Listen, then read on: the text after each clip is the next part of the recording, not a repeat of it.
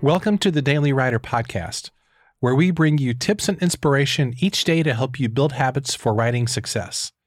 For more resources, including your free Daily Writer Starter Kit, visit dailywriterlife.com. This week, we've been talking about ways to be a more productive writer. I've often talked here on the podcast about the importance of finishing a first draft of your book quickly. Now, I'm not saying that you should be sloppy or rush through things you should make your book, or any writing for that matter, as good as it possibly can be. But the fact of the matter is that we all have limited time on this earth. There comes a point after you've written the first draft, then the second draft, and after you've done revisions on formatting and the other stuff you need to do to make a book good, there comes a time when you just need to publish it.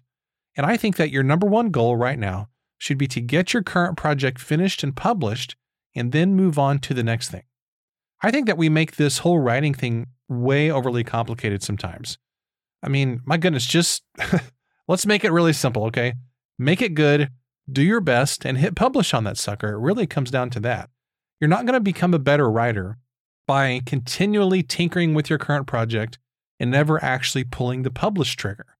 Because a book can be 99% done. It can be the greatest book in the world, but if it's not published, nobody's ever going to read it. And I think that a now, this may be a little bit controversial, but okay, all things being equal, I think a B level book that's published is far better than an A level book that's never published. And by the way, who's really the authority when it comes to grading books anyway? I mean, we, we come up with these scenarios in our mind like, well, my book is like a C or a B, or we kind of grade things at some certain level, but really it's all sort of arbitrary, isn't it? I mean, who's really to judge whether a book is good or a book isn't good?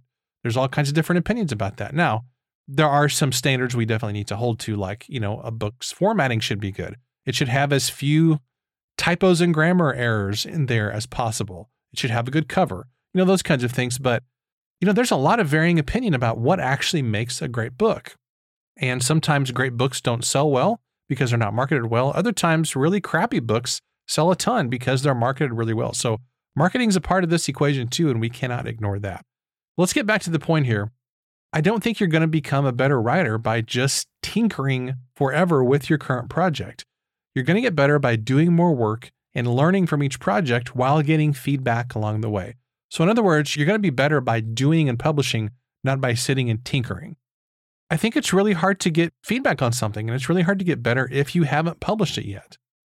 A quote that I really love about writing and publishing is by the author Dan Poynter, who was one of the early advocates of self publishing. He said, if you wait for inspiration to write, you're not a writer, you're a waiter. And I think maybe even that's an unfair criticism toward waiters because even waiters deliver something to the table. I mean, my goodness, even if you're a waiter at a restaurant, you're still delivering something. And that's a great lesson for all of us. We've got to deliver, we've got to finish, and we've got to publish.